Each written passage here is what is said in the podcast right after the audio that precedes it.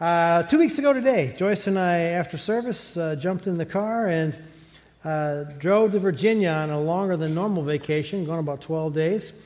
And uh, we went to see our daughter's home she bought in Richmond and did some handyman projects there, and then flew out west uh, a couple days later, and we went and visited the Grand Canyon, kind of a bucket list trip, never been there.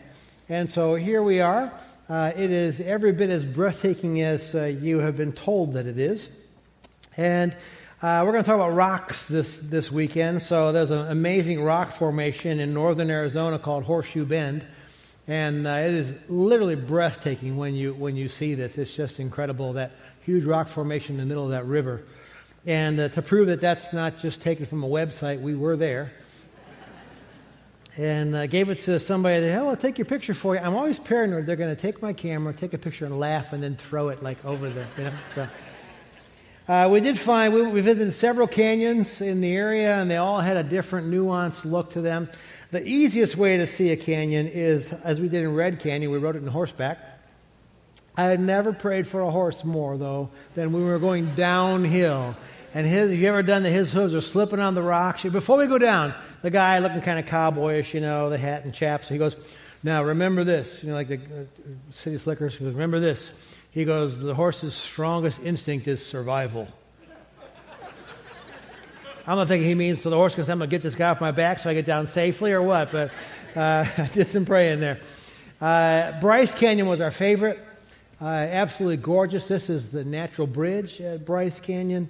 Uh, here's a shot of me and Joyce at the top of the canyon looking out, and if you, if you did zoom in, you'd see she's kind of crying we got to the top after we went all the way down to the bottom and came back up, and she was standing there saying, You know, a little over a year ago, I was just finishing my, my treatment for cancer. Then I had foot surgery after that. I'm just grateful to be alive and to be here.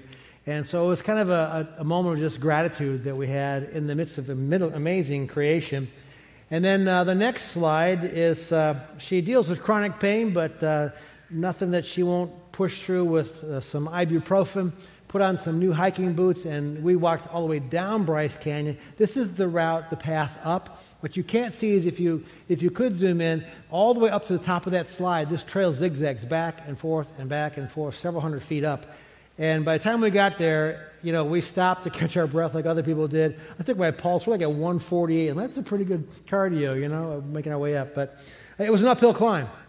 And the idea uphill climb really transitions to the message that I want to share with us today.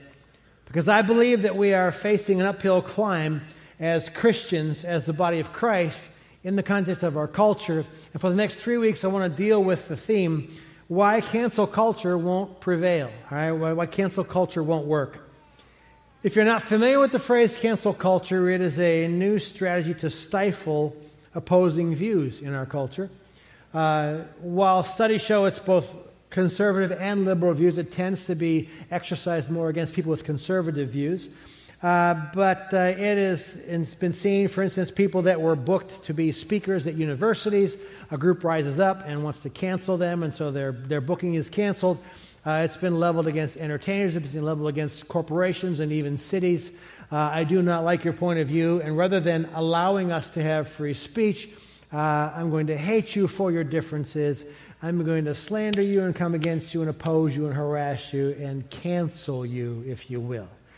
And uh, as I see it, my bigger concern is that I see cancel culture is starting to and expect it to take an increasing focus at biblical truth.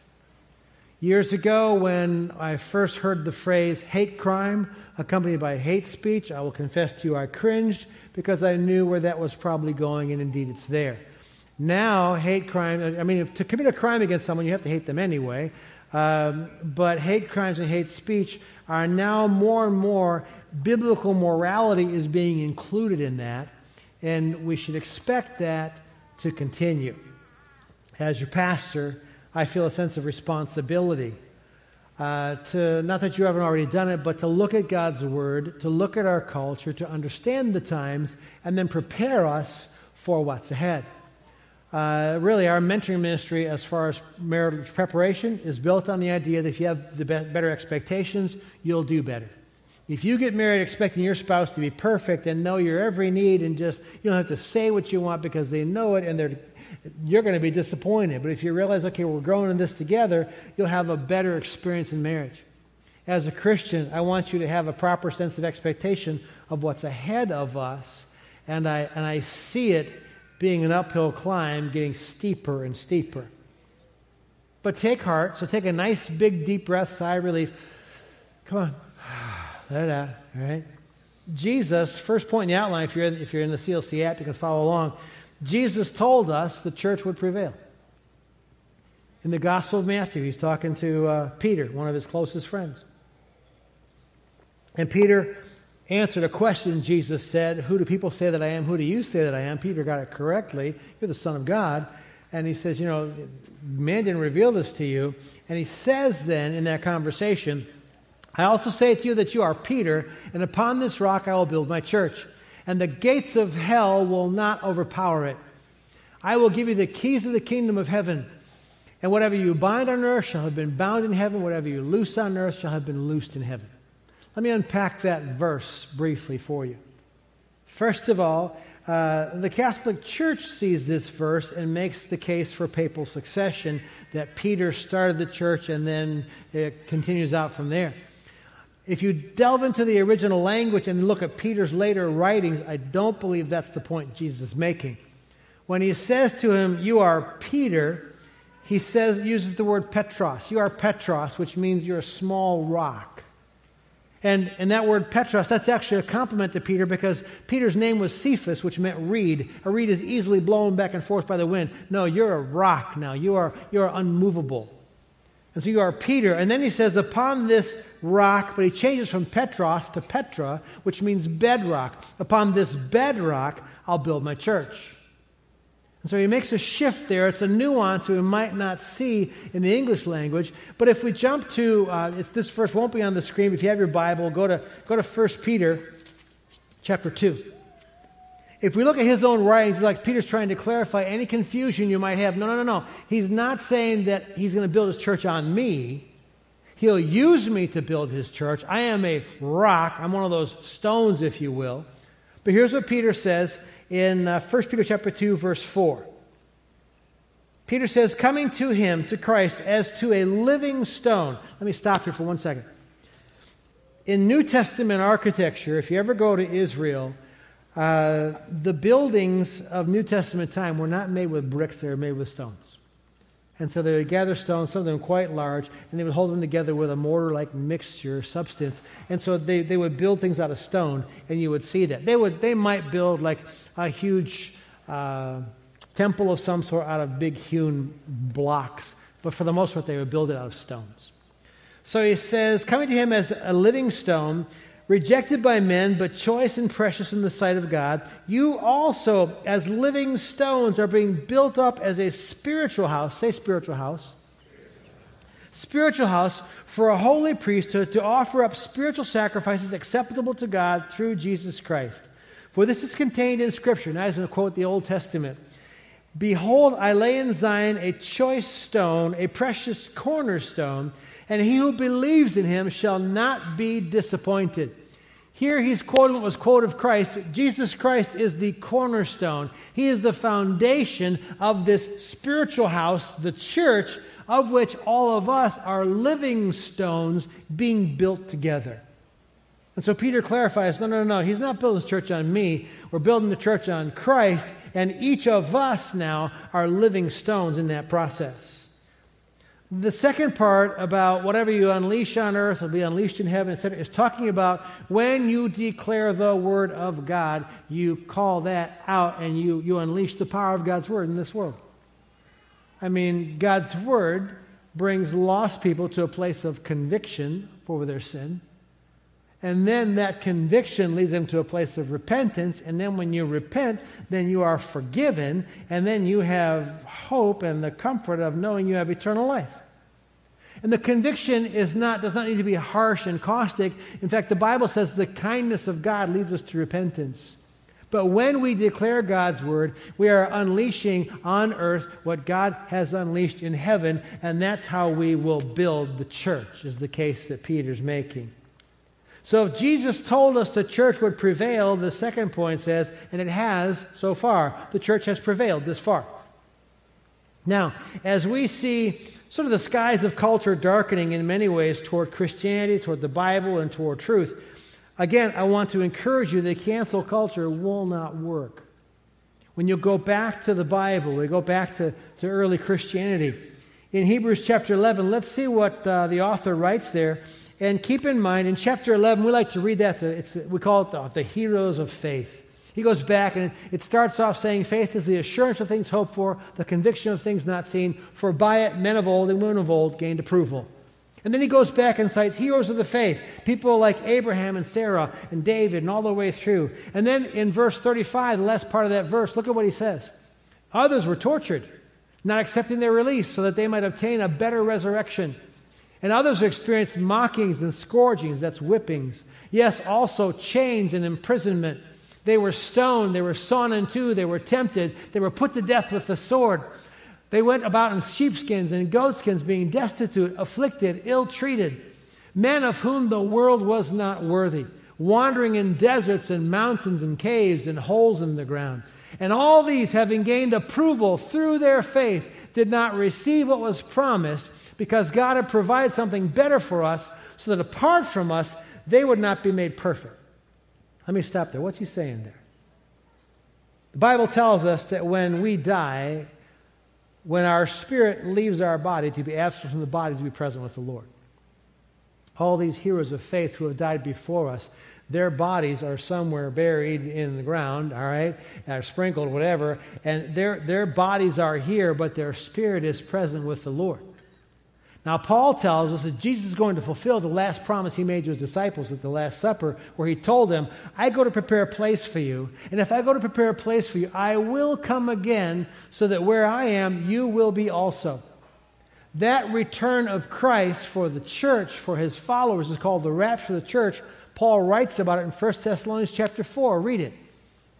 He says, The Lord himself will descend from heaven with a shout, with the voice of the archangel, with the trumpet of God, and the dead in Christ will rise first. Then those of us who are alive and remain will be caught together with them to meet them in the air, and so we will always be with the Lord. Meet who in the air? Christ and the heavenly host of all these who've died before us. And when the dead in Christ rise first, that is the resurrection of the dead, in which we will then have glorified bodies.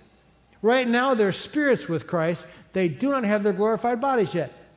Why? Because God's like, okay, we're not going to start the party till everybody's here. So when the rapture of the church happens, boom, glorified body, and the older I get, the bigger the upgrade that glorified body is. Let me tell you, all right? If indeed Jesus told us the church would prevail, and it has so far, it's going to continue to prevail. And, and when, we, when we look at this verse, where, okay, the dead in Christ will rise first. We're going to be together. And so when that happens, there's going to be this phenomenal reunion. And Paul says we will always be with the Lord. Glorified body, soul, and spirit, once again, all together, boom. And there's this phenomenal reunion. We sang about the reunion earlier in worship. So with that established, then the author of Hebrews goes on to, to verse, chapter 12, verse 1. He says, therefore, say therefore since we have so great a cloud of witnesses surrounding us. And it's not just David and Joseph and Sarah and Abraham. For me, it's my dad, it's my Uncle Sam, it's my friend Ken, it's my in laws, Don and Johnny. And you can think of that cloud of witnesses surrounding. It's like they're cheering us on. Come on, you can do it. So great a cloud is surrounding us. Let us lay aside every encumbrance, every distraction, and the sin which so easily entangles us. Isn't it easy to sin? Yeah. Going to re ask that. I'm going to give you a chance to be honest. Isn't it easy to sin? You're like, oh, no, I have to try really hard to sin. Come on. The sin that so easily entangles us, and let us run with endurance. Say endurance Tell your neighbor endurance. The race that's set before us. He goes on to say, Fix your eyes on Jesus, the author and the finisher of our faith. For the joy set before him, endured the cross, despised the shame, and sat down at the right hand of God. And The point that I've been making all weekend as we read that, as we look back at heroes of faith, is that our spiritual predecessors did not expect Christianity to be comfortable or convenient. Our spiritual predecessors, I'm going to say it again, did not expect Christianity to be comfortable or convenient. And that is a verse, or that is a thought, rather, that I don't care for. I like comfort and convenience. It is part and parcel of American Christianity. What service you want to go to? We got it Saturday at 5, we got Sunday at 9, we got it at 1045. You can watch it online. You can watch it on demand later in the week. Talk about comfort. These chairs make it hard on a speaker. I got to keep you awake. it's kind of humorous to me occasionally. Some of you will have had a really long weekend or a hard week, and I watched you do this. The nice thing I can see you wherever you are in the whole sanctuary, you know, it's just like, I'm like, okay, just go ahead and go to sleep. If I can bless you with rest, I'll do that. So. But we, we, we look at it, you, know, you get coffee on your way in. I got, grabbed a cup before service. It's convenient people to direct your traffic on the way out. And we, we tend to then get used to it. Our culture loves convenience. I love convenience, don't get me wrong. Dirk was concerned about me yesterday when I came in. He goes, Man, your, your voice sounds horrible. And he said, You need to get some tea. So I, he gave me a tea bag and I stuck it in a cup of water, put it in the microwave, and 60 seconds later, boom, I had a cup of tea. I love convenience. I love comfort. The problem is we tend to take our, our tendency, or preference for comfort and convenience, and we project it on life, and we project it on faith. And whoa, if it's not comfortable, it's not convenient, well, we're not going to get, we're not going to, we don't do that. Or we question where is God because it's not comfortable, it's not convenient. And our spiritual predecessors that we read about in Scripture that were so crazy about, wow, what heroes they are, they're like, who said it was going to be comfortable following Jesus or convenient? It's not that. It's far more. So the final point says, do your part to build his church. And with that, I'm going to transition over here to the table because I want to kind of make an illustration. And I want to go back to 2 Peter chapter 1, if you have your Bibles, or we'll put it on the screen. Peter is going on this whole idea of building the church. He says, Now, for this very reason, also, applying all diligence. Would you say diligence? I'm using a modern day version of building stones. These are bricks, all right, for the sake of illustration. So, with all diligence, diligence means uh, constant, earnest effort to accomplish what is undertaken, persistent exertion to do so. I'm going to ask you to be honest with yourself. How much persistent exertion do you exercise in your faith to become who God wants you to be and to fulfill the purpose that He's given you? Do you even know the purpose He has for you right now? I'm not talking about, oh, life is hard. I'm not talking about those challenges. Christians and non Christians alike have those challenges. I'm talking about how much persistent exertion are you realizing, wow, God wants this in my life. God wants me to be in this way. He wants this fruit of the Spirit. So, Lord, I'm going to persistently, with diligence, apply myself to become a follower of Christ that He wants me to be. Add to your diligence, would you say moral excellence? Other Bibles say virtue. And it's not just moral excellence as far as our behavior goes. It speaks broader that there is a strength, there's a valor, uh, it, it is a sense of courage, being a courageous Christian. I have Christ within me, the hope of glory. If God is for me, who can be against me? Are you that unshakable kind of rock kind of feeling? That as culture feels like it's flipping upside down, topsy turvy, going from bad to worse, is there this, it is well with my soul? Or do we only feel that when we sing that with a bunch of other people in a great band on stage? Add to your moral excellence, say knowledge. And this speaks very simply to know God. Sounds familiar. If you know our mission statement, say it with me to know God be his people, value others, change our world. And it implies there not just knowing God, but it also implies a growing in your knowledge of God. Are you growing in your knowledge of God? Have you had any recent aha moments about God and who He is? Or have you just kind of stopped? I find that plateaus are easy for us in our Christian life. So, what new areas is God showing you? What new areas are you pursuing and asking Him about? What new truths have you read in Scripture that jumped off the page at you? Wow, how cool is that? Are you growing in your knowledge of God? Because Peter says, grow in the grace and knowledge of our Lord and Savior Jesus Christ. Or are we so preoccupied that we kind of have a been there, done that, learned that attitude? Grow in it. Be hungry for knowledge of God. And add to your knowledge, say self control. That's the fruit of the Spirit. And that sense of self control. When it comes to the fruit of the Spirit, Galatians 5 22, 23, love, joy, peace, patience, kindness, things like that. I pray for that, but I, I never find, okay, God, give me more love. And boom, I just love annoying people. I don't pray, God, make me patient, and boom, I'm more patient.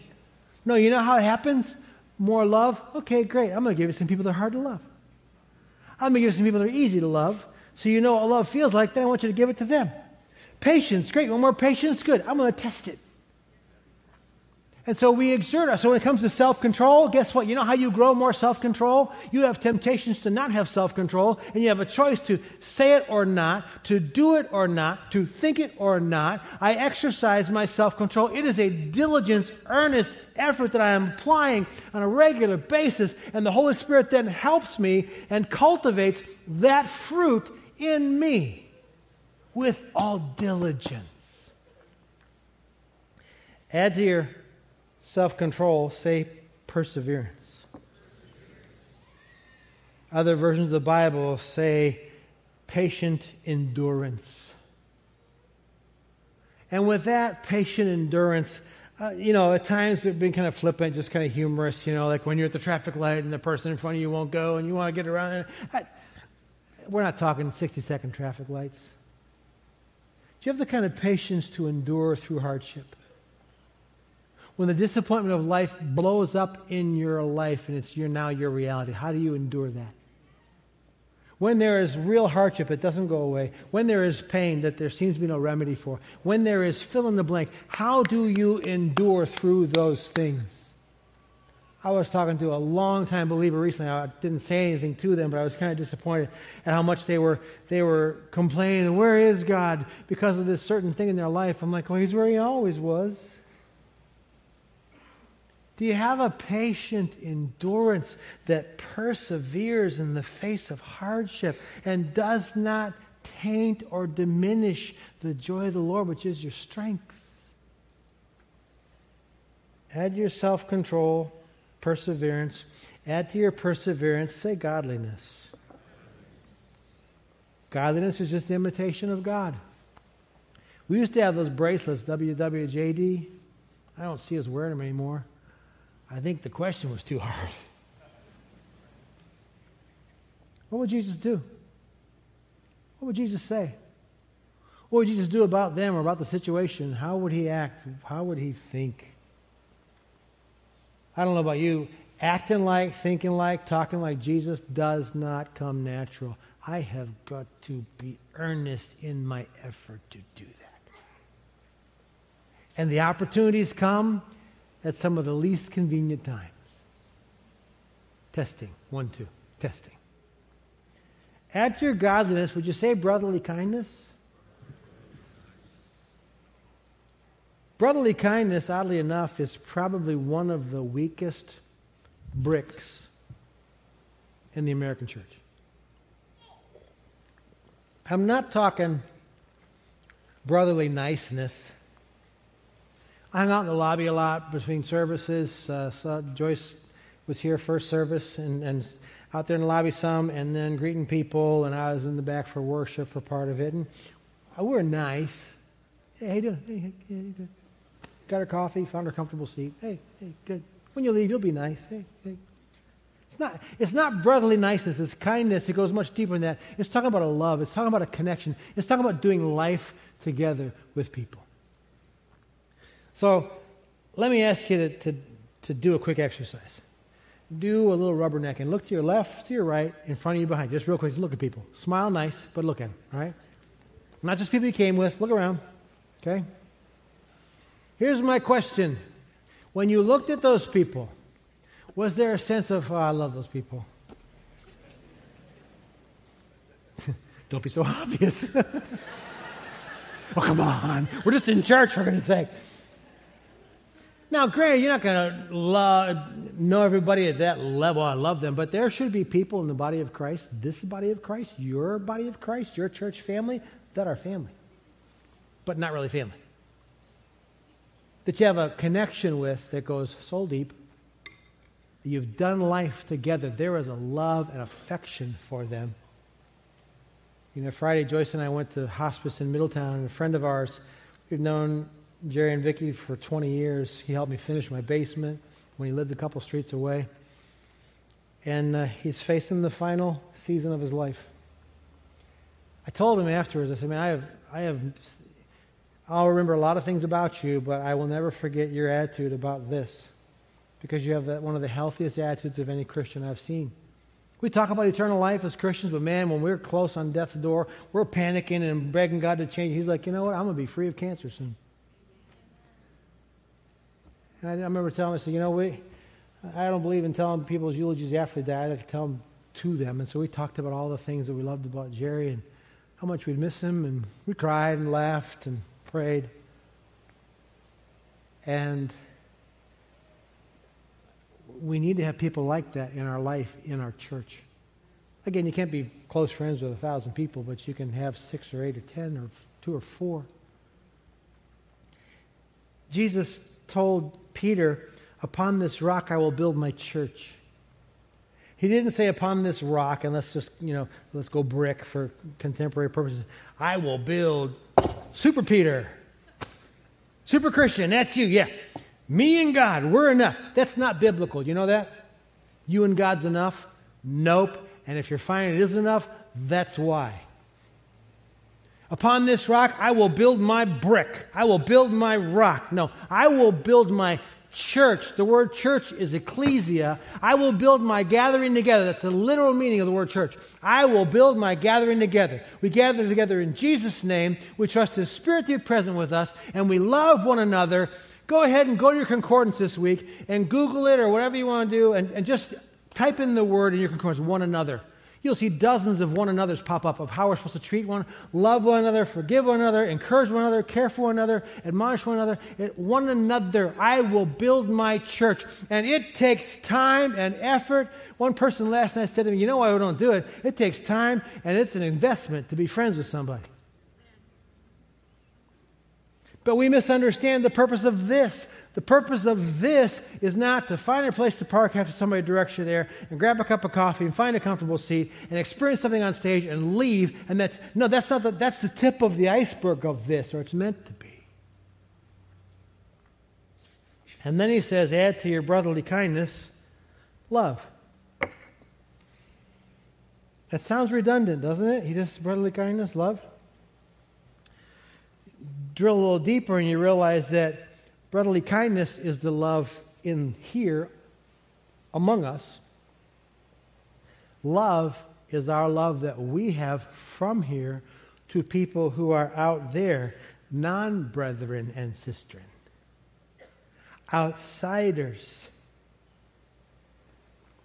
Do we love those outside of the church as Christ would? WWJD if he was a church person at CLC. So our team went down to the Oregon district and asked the question and came up with some pretty telling responses. So open your heart and your mind and watch this. Hey guys, my name is Sydney and I'm one of the worship leaders at CLC. We're out here in downtown Dayton asking people, do you feel comfortable going to church? No. Okay, and why would that be? Um, okay, honest answer. I was uh, raised in the church, Methodist and uh, Baptist, and a little bit of Southern Baptist. A lot of times they are definitely of the uh, uh fire and brimstone type nowadays. It's live the way we tell you, don't live the way you feel.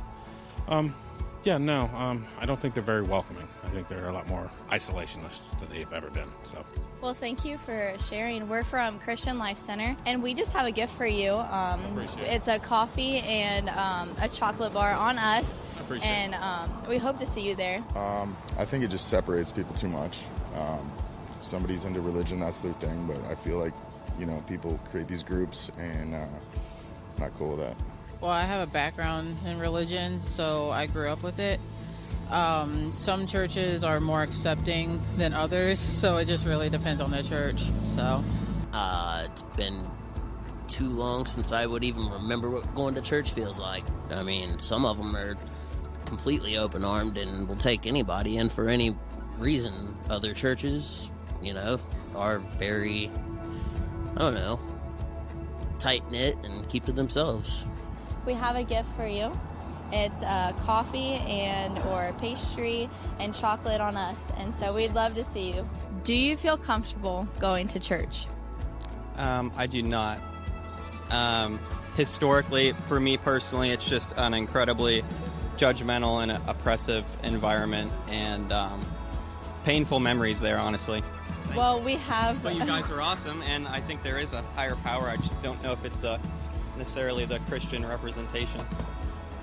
No, not really, because it's full of hypocrisy. Well, I think they all just want money. They don't really, really study God and, you know, and religion is really not like it used to be when I was growing up. It's more about money and stuff like that. And a lot of them don't help the community out. It's just full of hypocrites. Uh, no. Okay, and why? Because I feel the church, um, like organized religion in itself, is uh, very. They just like to act like they include everybody, but they really don't. Well, we're from Christian Life Center, and um, no, it's okay. We have a gift for you. But you're welcome. No, it's okay. It's seriously okay. We like this is the answers that we want is because like we can make ourselves better. We can make our church better. Thank you. You're welcome.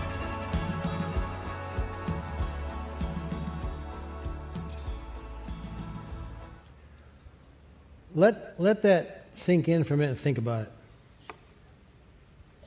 Don't just get defensive. I've got probably two reactions to it, and probably there are more. Let's, the biggest cancel culture I'm concerned about is the one that we can control. Let's not be the church that cancels the church. There's two ways to look at those responses. I want to be honest to both of them. Yes, there are people who will take truth that we would preach and say, well, because of your truth, you're rejecting me. We cannot apologize for what the Word says. Doing a series in November, Birds Do It, Bees Do It, on sexuality, and, and there is a right and a wrong in Scripture. We have to declare that. But if the kindness of God leads people to repentance, how we declare this truth and live this truth makes all the difference. To draw an analogy, I'm afraid too many churches are kind of like the emergency. You been in emergency room? Right? You, your family, whatever, you go there. Let's say you got let's let's take an old guy's concern. Let's let's say you got you go to the emergency room because you have a heart attack. And they wheel you up to the door and the door opens how would you feel if the medical person who met you said, Heart attack? Well, how much fried food have you been eating? Or let's go ahead and younger, let's say you're a mom or a dad and your child broke their leg playing and they you carry your child in the door and they go, "Broken leg? What kind of parent are you?" See, we're an emergency room for souls. We're an ER for a culture that is being devastated by their own sin. And when they come here, likewise, the doctor's not going to say, well, while you're waiting for the heart cath, why don't you have a burger and fries? We'll be prescriptive with truth, but we must be prescriptive and compassionate. If the guy with the gauges came, that's what you call those things in your ears, okay? If the guy with the gauges walked in church today, would he sense your, hmm, would be, hey, glad to have you here. What's your name? What, what is concerning for me is one of the greatest struggles of the contemporary American church, I'd love to say we're the total exception, but we're not, is that we lost our passion for people out there who are not part of here. I'm asking for a show of hands, but when was the last time you, you prayed for and invited somebody that you know is lost? When's the last time that you just did a good deed for someone who's lost because let your light shine before men in such a way they'll see your good deeds and glorify your Father who's in heaven? Let's get even easier yet. I have learned in 30 years of doing this, 30 plus years, you have no idea all the stories that are in this room. I guarantee you, somebody this weekend is hanging by a thread. And they say, well, maybe if I go to church, eh, I won't help. Well, maybe if I go. And you might be sitting next to them. When you come to church, you have the impression God might have a divine appointment in front of me, behind me, next to me? Did you have a sense of, oh, there's somebody new. I want to go over and meet them. Did you have any of that sense? Because we are the church. We are the living stones being built up. Oh, we just have to hurry up and get in. Hey, we're nice, and I got to get out because I got places to go and things to do. Let's not be the church that cancels itself to our culture. Let's be that place that people leave. You heard me say it before. Man, my life is totally messed up. I don't at all live by the way they believe. But when I go there, those people really make me feel like they care about me. They love me. Last I heard, there are no help wanted ads from heaven, the Holy Spirit saying, wanted someone to convict other people and judge them. He'll handle that just fine. Share His word? Yes. With compassion? Yes. With truth? Yes. And then allow that compassion and conviction to take hold, and, and we will see God change lives. And I'm going to tell you, if we don't figure this out, how we are both compassionate and grounded in truth, then as cancel culture continues to rise up, Jesus' other best friend, John, called it the spirit of Antichrist. As that gets stronger and stronger against Christianity and church and the truth, you're going to panic instead of saying, now this is our finest hour. Now more than ever before, our city, my neighborhood, this world needs the light of Jesus Christ, and we are that light. And so, take heart. Let this be your prayer as we close with this song about building your church. Not build your hero. Uh uh-uh. uh. Build your church.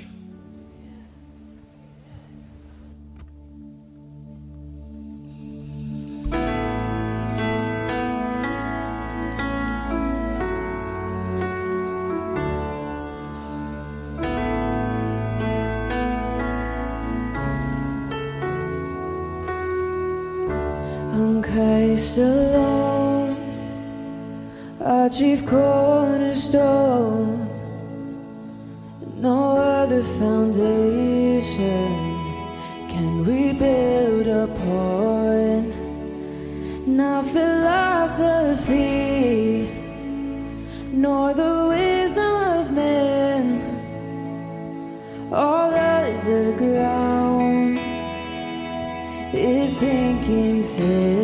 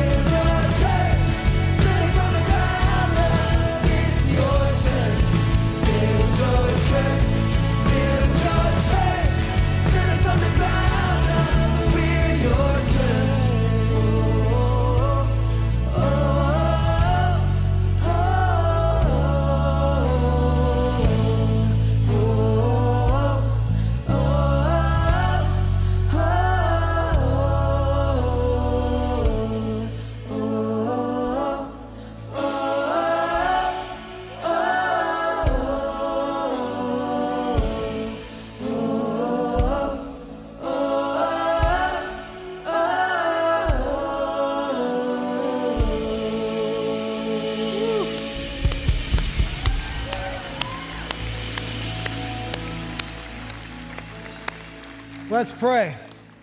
Lord, build your church in us, among us, through us. Not super Christians, only they can stand alone, but Lord, build a healthy dependency in us for one another. Grow us forward and together and remind us that the gates of hell will not prevail against your church. Be the head of this church.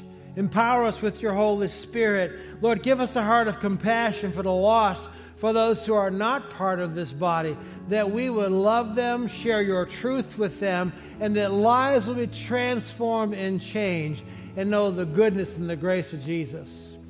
So help us, Lord, to, to love others as Christ loved us. We ask it in Jesus' name. And everybody said, Amen. Before you leave, I got to tell on our team yesterday. I was we built our services in advance. I was gone for 12 days, and so I missed a couple of planning meetings. And uh, so we were doing run through yesterday afternoon, and we went through the points. Moved the the video is going to be the beginning, moved to the end. And I'm like, I can't make the the video. The message hits the video well. I can't really get it to the song. It doesn't quite have the right theme. And so they said, well, well, let's do another song. And so in two hours. I think two of them had played that song before. In two hours, these musicians and these singers pulled that off for the weekend. Let's give them a hand. You guys, you're awesome. Thank you. So, let's pretend we're all wearing bracelets right now. WWJDIHWAPOC. What would Jesus do if he was part of our church? Leave like Jesus. Have a good day. Thanks.